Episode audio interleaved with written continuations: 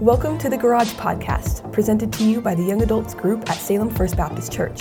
Thanks for tuning in to hear this week's message from Pastor Tyler Hankey. All right, friends, if you're note takers, this is week two in our series on defense against the dark arts. I'm going to laugh every time I say that title because it's the best one I've ever come up with. So, here's what this is about. This is a series on apologetics, and it's all about taking good ideas to combat bad ideas. As you as we think about this, your goal is to defend what you believe. You need to be able to have answers for the things that you believe because if you start talking about the Bible and people are like, why do you believe it? And you're like, I don't know, it just seemed like a good idea. That doesn't help anybody. So you need to be able to say, I believe that we're going to rise from the dead because our king did. Here's why. I believe that the Bible is a reliable source of information. Here's why. Here's why I have hope. And if you can't do that, that's something that you need to remedy. And so that's the goal of this whole series is that we would give you hope, that we would give you answers. And where I want to start this morning is the idea that this was not something that we created as human beings. The idea that we would defend is not our idea. It's not like we sat there and we're like, man, we've got some really good ideas. We should defend them. The Bible specifically says, your God specifically says, you need to defend the faith. These are ideas that you need to defend. So you don't get to haphazardly, lazily, apathetically hold your faith. If you do that, I, am going to argue you're in the wrong. This is something that you got to care about and have answers to and study and contend with, which I will show here in a second.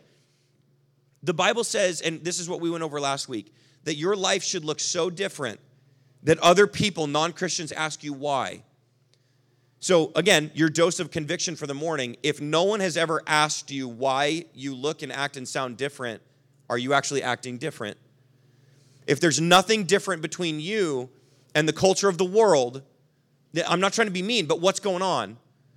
If you are freaking out just as much as everybody else, if you are as depressed as everybody else, if you're as worried about the future as everyone else, then you've missed something of the hope and power of God. So you should look and feel and sound different than the culture. And so we talked about death and loss and suffering and pain and waiting and uncertainty and how one that can lead to deepening relationship with God, but more than that, it leads to an opportunity to explain why you approach all of those differently.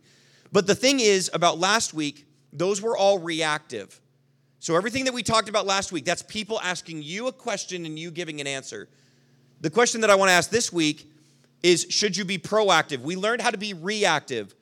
Does the Bible call you to be proactive in this idea? And the answer is absolutely yes. And it's not a good idea, this is actually a command. So as you look at the proactive movement of your life into non-believers' life, into the dark the darkness of the world, where are you actively pushing against bad ideas? I want to ask you a question. Here's, here's where I'm coming at this from. When you think about evil, think about evil people, think about evil movements, think about evil actions, evil ideas. Do they ever stop on their own? Does evil ever stop naturally by itself? Across all of human history, evil moves naturally. It doesn't stop on its own, it is always stopped by someone good. Evil is stopped by good, evil ideas are stopped with good ideas. Think about this. If evil naturally stops on its own, why do we have so many cops? Our nation, just our nation, spent $129 billion last year on cops. Because here's the lie that you're fed human beings are naturally good. You hear this all the time. And societies naturally evolve to form safe communities. Do you actually believe this? Because I don't see it anywhere. I don't see that statement being proved correct anywhere. When I look at the world, here's what I see I see natural decay of society. I see evil getting away with whatever it wants. It's why we've got to spend 129 billion on cops. It's why we got to spend 51 billion on correctional facilities, and it's why we need to spend or 86 billion on the courts. So our justice system, I know that it's not perfect, but we've got to spend upwards of $300 billion just to correct our garbage behavior. And I don't mean to be mean, but here's another dose of conviction. When you start sinning, when you start breaking certain rules, you're like, I don't break rules, I'm speeding. Okay? You're driving. How much money do we need to spend on radar? And you're like some of you are like, oh shoot, Tyler, don't look at me. Don't look at me. Don't make eye contact. You know, guys, I'm not trying to be mean. We know that we will naturally move, unless corrected by God and corrected by law, we will move to decay naturally. And here's the thing, let's take let's just take America off the table for a second. Look at the world. Because it's only first world America and the West that's arguing that societies naturally evolve to form good, safe communities. We're the only ones. Because if you look at the rest of the developing world, why does the UN need to build a massive panel to scour the world looking for human rights violations? Why are women not naturally protected? Why are children not naturally protected? See, if you are only sitting in an America first mindset, if, if this is all you know, what you know and feel and experience is not normal. If you go around the world, ladies, you have nothing. Kids, nothing. It is only the strong that survive. It's only those that have the weapons that survive and make the rules. So, why, when I look at the world, do I see human rights violations all across the board? It's because evil always moves ahead, it's always progressing forward and not stopping. Why? As a Christian, you have a unique perspective. And this helps you understand how we're going to help the world because evil is its source is in Satan. Its source is in demonic powers, and they never stop. They don't sleep. They don't take a day off. They're always moving, and they're on a timeline. So, all of you know when you're doing certain jobs, whether it's school or your work or whatever, there's your normal pace of work, and then there's my boss is like breathing down my neck, and there's that, that panic, like those of you that have a bunch of papers that are all due tomorrow. Like, there's, there's the work that you're gonna do tonight, and it's very different than what you did the previous week. You're like, I got to get my crap together. Satan is in that mindset all the time because Satan has read the rest of the story. So, your enemy, and I'm going to talk more about where your enemy comes from and the source of all of this evil, but your enemy is on a time crunch because he knows he's got limited time. So, if your enemy knows that he's going to lose, then what's the one thing he's going to do? Wound God. If he knows he's going to lose, he's not working to defeat God. Satan doesn't, he's not under the delusion that he's going to win. Satan knows that he's going to lose. And so the only thing that he can do for a, a sub win is to hurt you and hurt God. And so as he scours the world, stealing and killing and destroying and bringing about horrible, evil, demonic ideas, you are the ones that advance against this kingdom of darkness. You are the ones that advance truth when there's only lies. You're the ones that bring peace when there's chaos. You're the ones that bring justice when there's injustice. That's your job. So, yes, do we need to have answers when people ask us questions? Yes, and that's a beautiful thing. And that's usually very philosophical and it's a lot of fun, it's very intellectual, but we need to advance against evil. And it's a direct command from your king. So, let's look at this together. Some of you are like, so as we go, as we go to how we figure all of this out, where's your big problem? Like, where are we focusing our energies? Let's start first with bad ideas. You need to be prepared to fight. Why? Because the bad ideas are already here. I mentioned a big one last week. There's this evil, pernicious idea that earth matters more than humans. Where do we see this? It's the idea that resources are diminishing and we're going to lose them.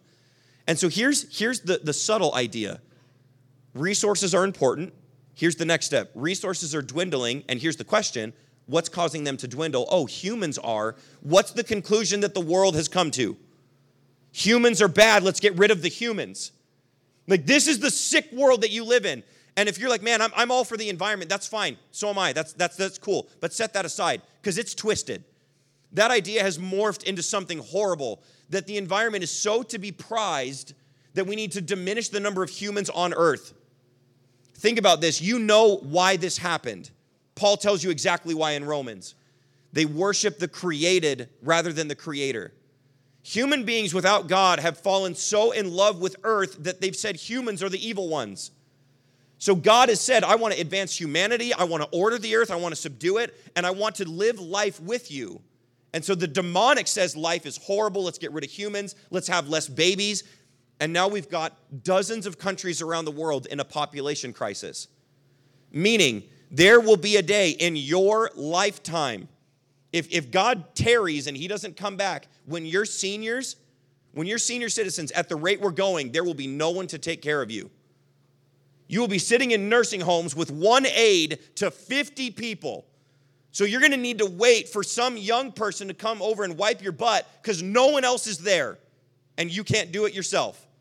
We're going to need someone to give all the medication to all the people. We're going to need someone to protect others because there's no young people left. Social Security, no one's paying into it, it's gone.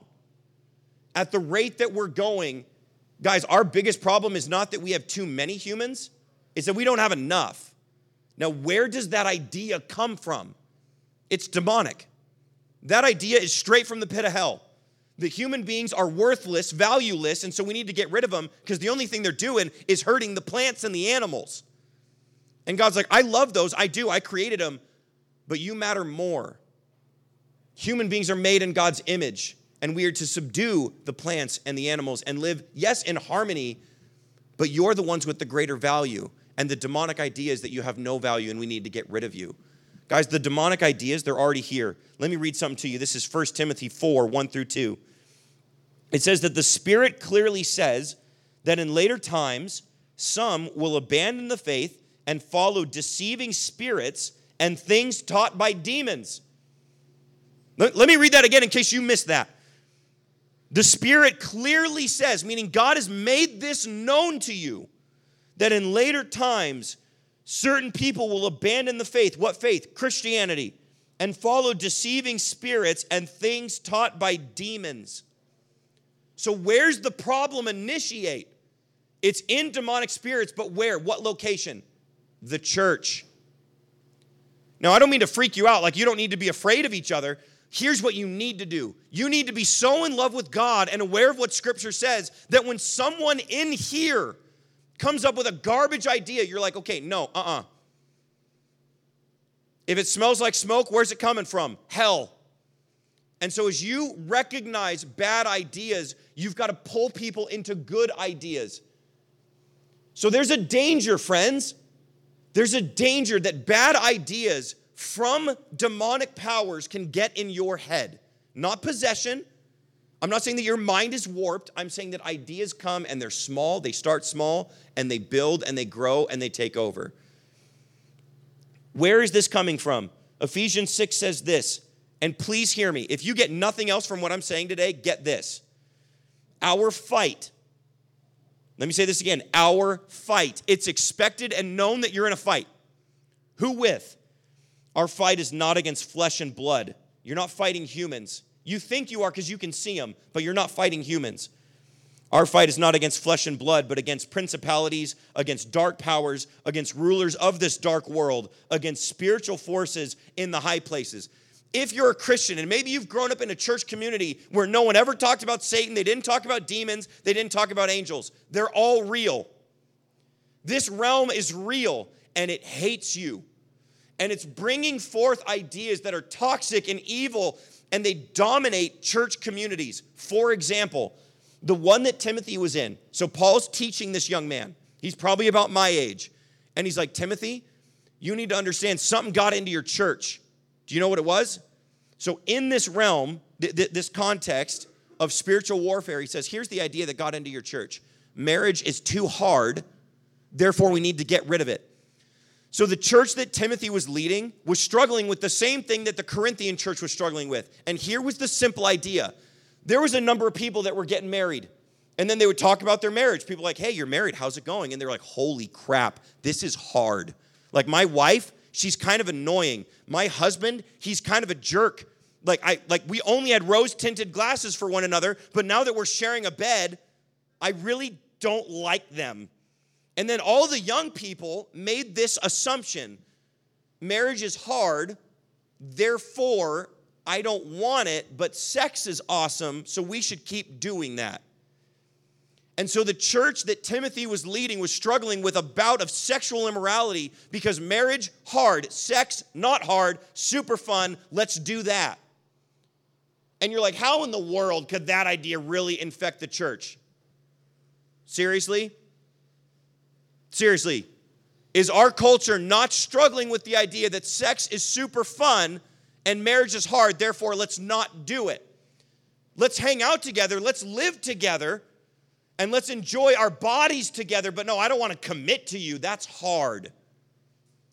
These are small ideas, and they make their way, yes, even into the church. In fact, I would argue that's almost where they start. Why? Again, demonic powers.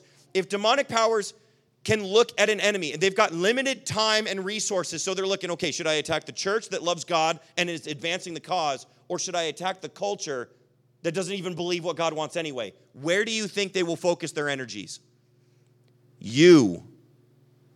Demonic powers attack you and they attack the church because if they can wound you, they've wounded any ability for the church to advance against the culture. We're not advancing against the culture in that we hate them, we're advancing towards them to push back against demonic powers to love and bless people. Because, yes, marriage is hard but marriage is beautiful. And marriage, guys, think about this. Why would demons attack marriage? Of all the ideas to attack, why don't they just leave it alone? There's a lot of other relationships to attack. Why consistently is marriage attacked by demonic powers in Scripture? Because marriage was patterned after the gospel. So if, if demonic powers can affect me and wound my ability to sacrificially love my wife, then they've wounded the call of Christ that you will see in me. You should be able to see, man, Tyler gives up a lot for his wife.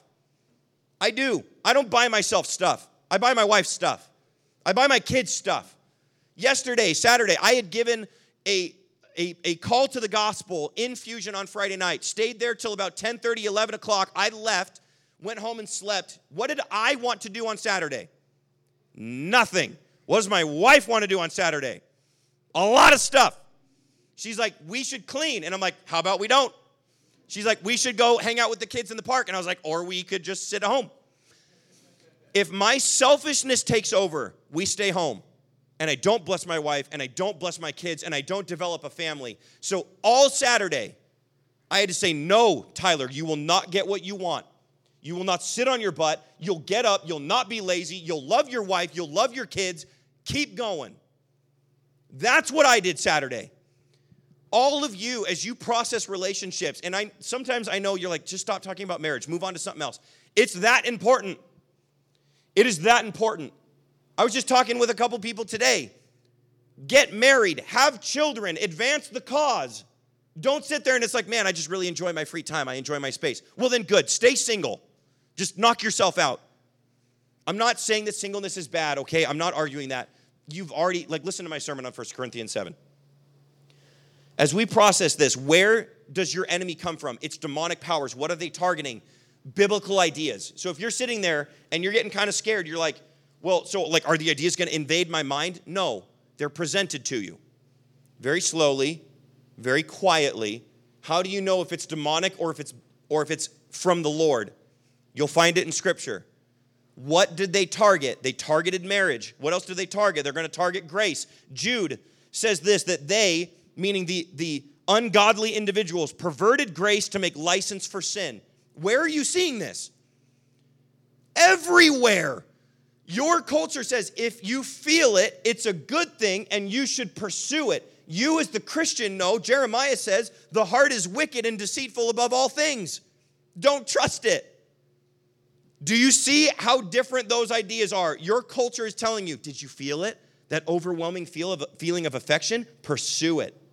And the Bible says, nah, I'd test it first because your heart's going to lie to you. You're like, man, I'm going to do this thing because it felt really good. Like that must be from the Lord, right? If it feels good, God wants me to feel good, so let's keep going. And the Bible's like, and no. In fact, serving the Lord's going to feel horrible often so you need to advance towards what is real and good and true, not what feels good. If you're basing things on feeling, you'll never tithe again.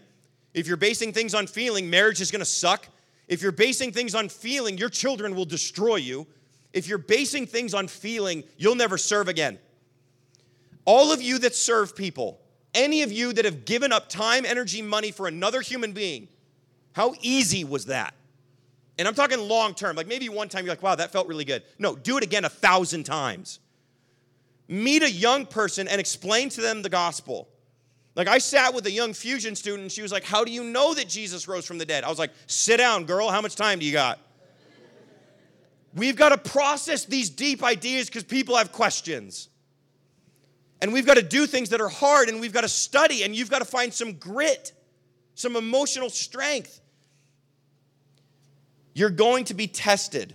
You're going to be tested in these things. Colossians 2 8, it says, See to it that no one takes you captive through hollow or deceptive philosophy, meaning hollow or deceptive ideas.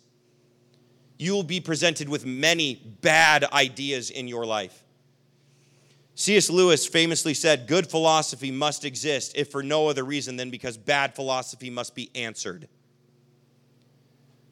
He continues, he says, The learned life then is for some a responsibility.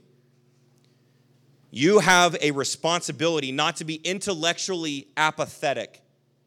You've got to grab onto ideas and so master them that you can then present them in clear ways to those that don't understand. The world is full of bad philosophy. Frank Turek, the, the famous apologist, he says this We as Christians are in a war with hollow and deceptive philosophies of our time relativism, religious pluralism, meaning any path leads to God, nihilism, meaning life is meaningless, naturalism, the only thing that's real is what you can see and measure, scientism, critical theory, you name it. They are all out there, and our job as Christians, he says, is to give the world an alternative. So, how do we do this? You got to learn to wrestle. You've got to learn to wrestle. Any of you wrestle growing up? Junior high, high school, college? Okay, like two of you. okay, so we've got some work to do. Let me read to you something. This is from Jude. This is the half brother of Jesus. So I, I just feel for the guy. Imagine growing up with someone who's perfect. Some of you are like, I know exactly what that's like.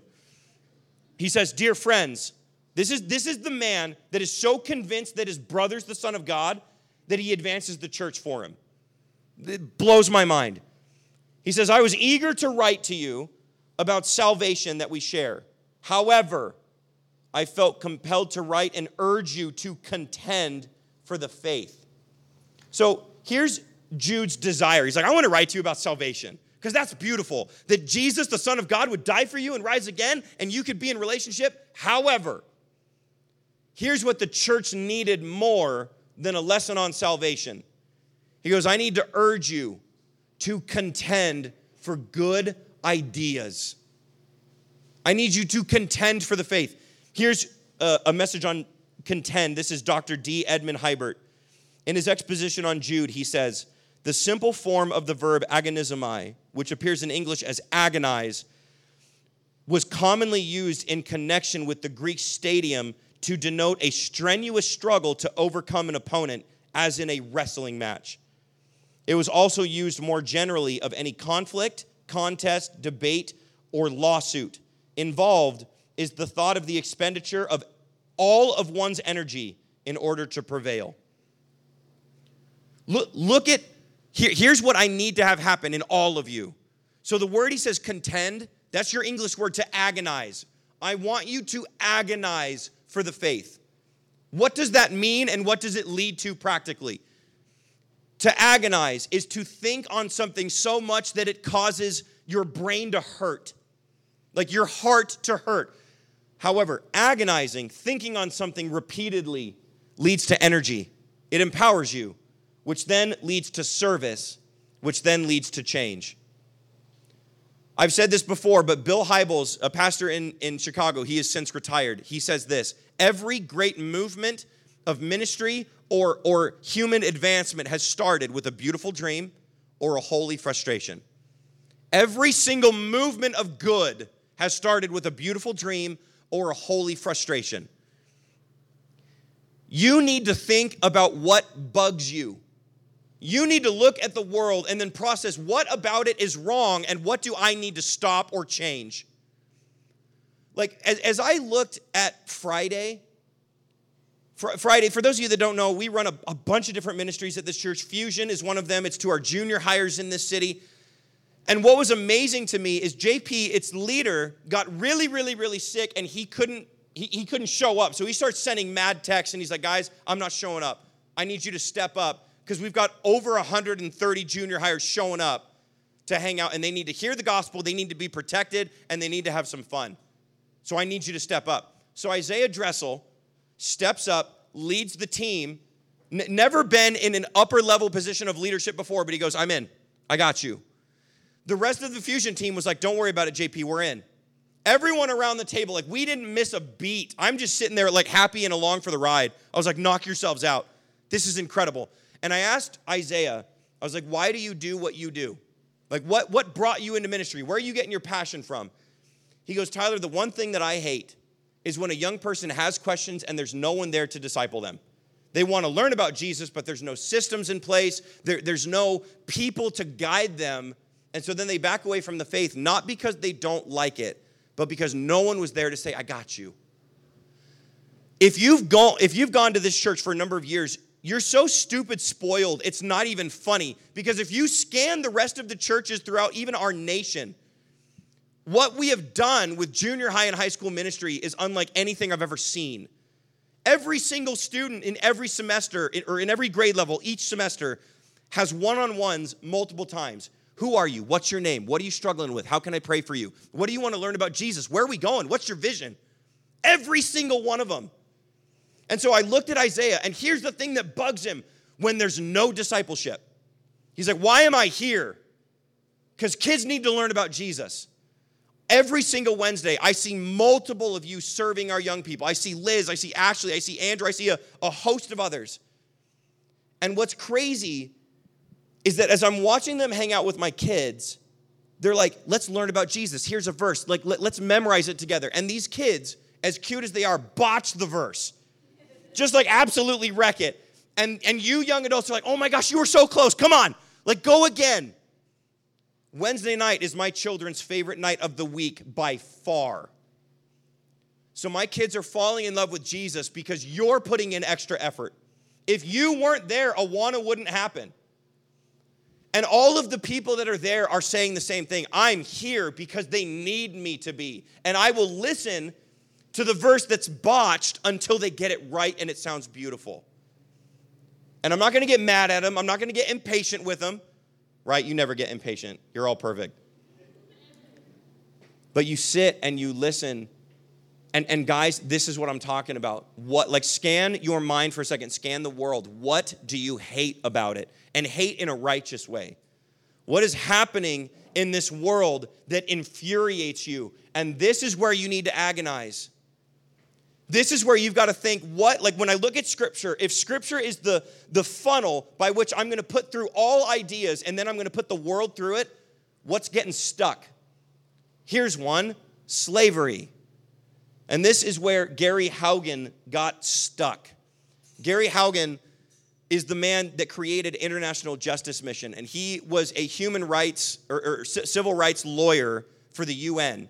And so he would process crimes committed by corrupt police.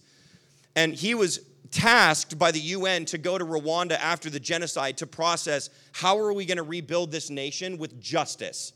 So he gets there, and he was already fascinated with justice, but he didn't know how bad the problem was. And so he gets there and he realizes there are more slaves in the world today than there have been the entirety of humanity. And he goes, This is it.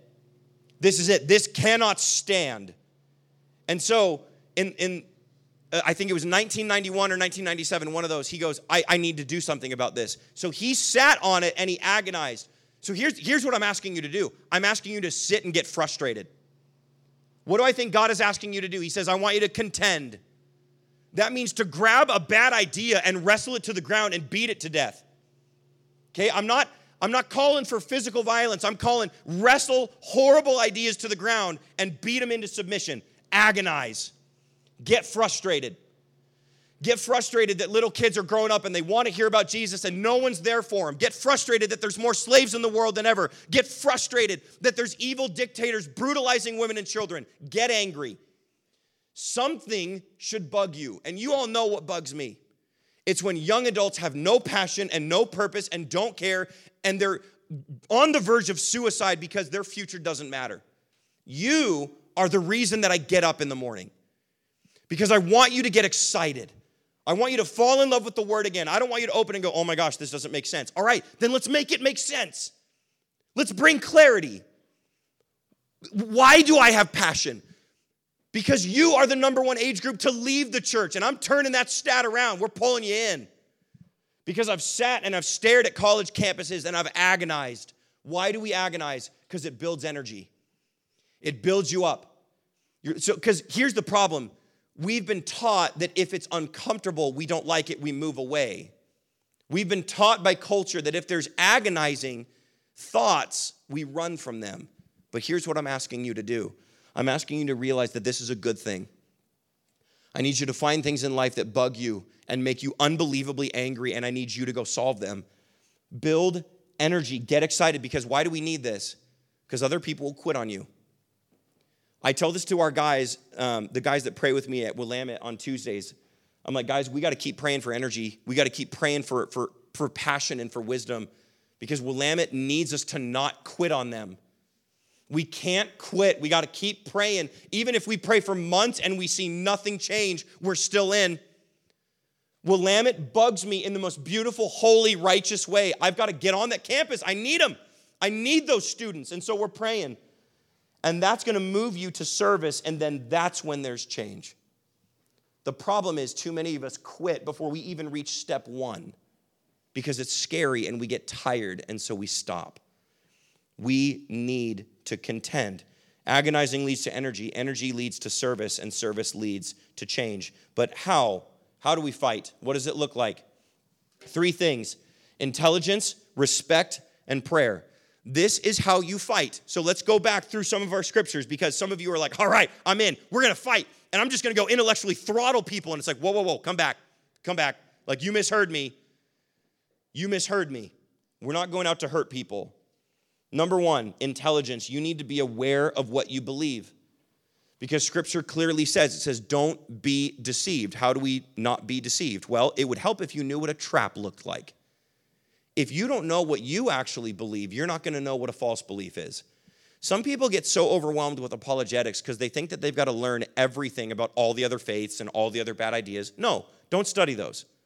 Study good ideas so that you can easily refute bad ones. Don't get overwhelmed. Study scripture.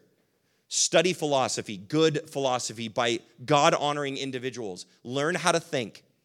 Learn how to think well and ask good questions. It says in 2 Peter 1 5, add to your faith knowledge, for if you do this, it will keep you from being ineffective and unproductive in your walk with Christ. Scripture is unapologetic. It says, go learn. Go learn. Go build your knowledge base. Don't be like, well, I, you know, I went to Sunday school a few times. Like, oh, I, I listen to Tyler once a week. Guys, I love that you're here, but this isn't enough. When, when people start getting bored with their faith, I suggest two things one of two things, or just both service and study. So if you're sitting there, you've been a Christian for a long time, but you got to admit, you're like, I'm kind of bored. I don't really know where I'm going. I don't have a lot of passion. It's not that I don't believe in Jesus, but I'm just, I'm bored. Here's what I say to you find something that you don't know and learn about it. Again, find something that bugs you and process how to solve it. We will get nowhere if the only thing you know how to do is scan the world and go, that's bad, that's bad, that's bad. I'm gonna go take a nap. Like that does nothing for you to process and start praying and go, Lord, I see a number of things that are wrong. Help me not get overwhelmed and point me in a direction.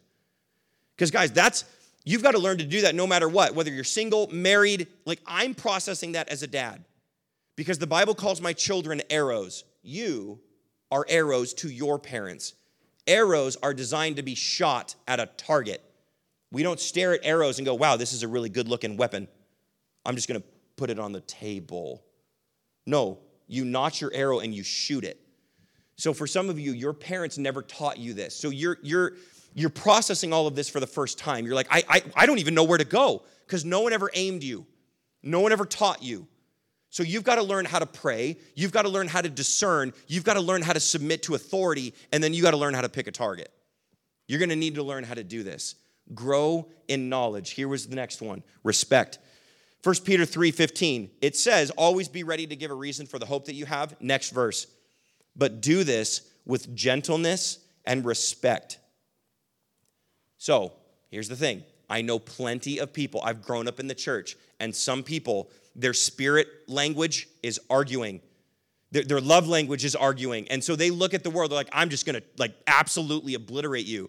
And I'm just, I don't know why God doesn't take those people out, because he's like, You're making me look bad. So, so go away.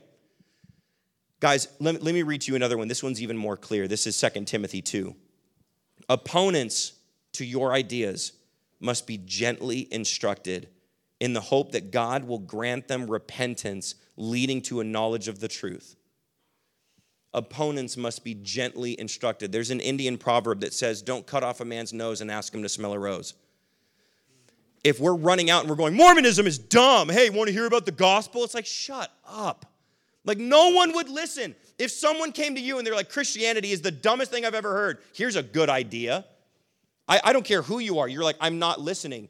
We don't win by insulting people, we don't win by intellectually beating them up. We win through intelligence and respect, and again, most importantly, prayer. Let me read 2 or 2 Timothy 2 again. Opponents must be gently instructed in the hope that what? God will grant them repentance leading to a knowledge of the truth. This gives me so much hope because the thing that gives you and me anxiety is the idea that we're the ones that turn around minds, that we're the ones that convince people of Jesus. And here's what Paul is saying you, you don't, friends. You give them your testimony, you give them your answers, and then you get out of the way. It is God that transforms these minds for you to come to a saving faith in Jesus was a, a supernatural event, and it will be for everyone that you love. And so here's the thing if you're building anxiety because you're like, I don't have the answers, I don't have the answers, it's like, slow down. You're, you're already starting on the wrong foot. You must begin in prayer. Yes, go study. Yes, be respectful when you talk to people. But if there's someone that you want to come to Jesus, are you praying for them? And I mean every day.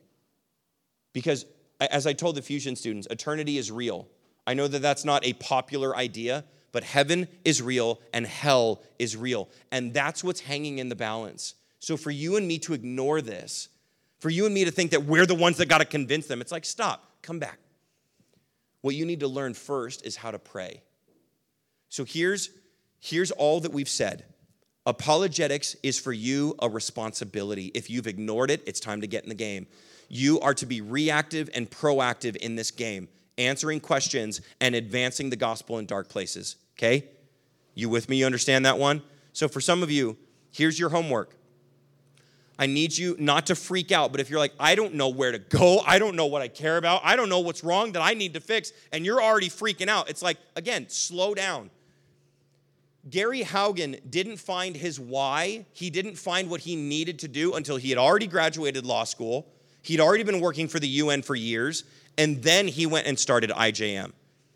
Some of you need to be developed a little further before God gives you your why.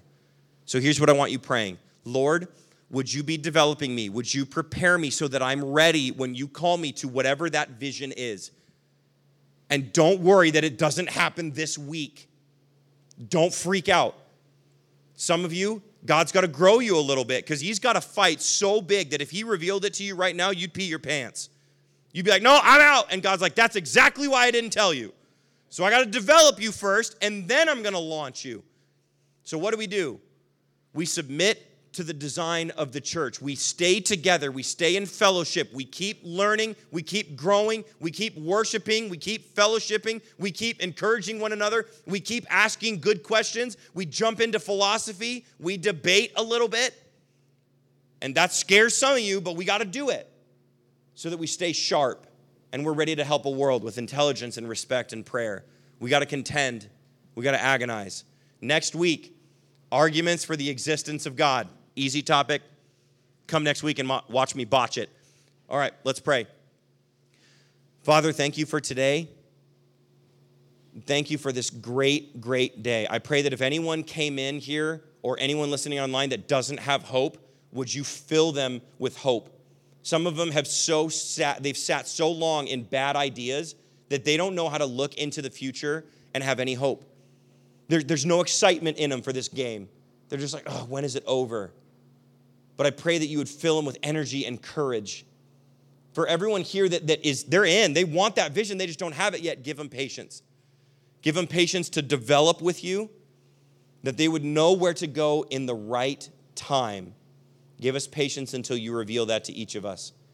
I pray for protection for everyone, God, for everyone that's jumping into dead week. Give them energy. Help them not quit.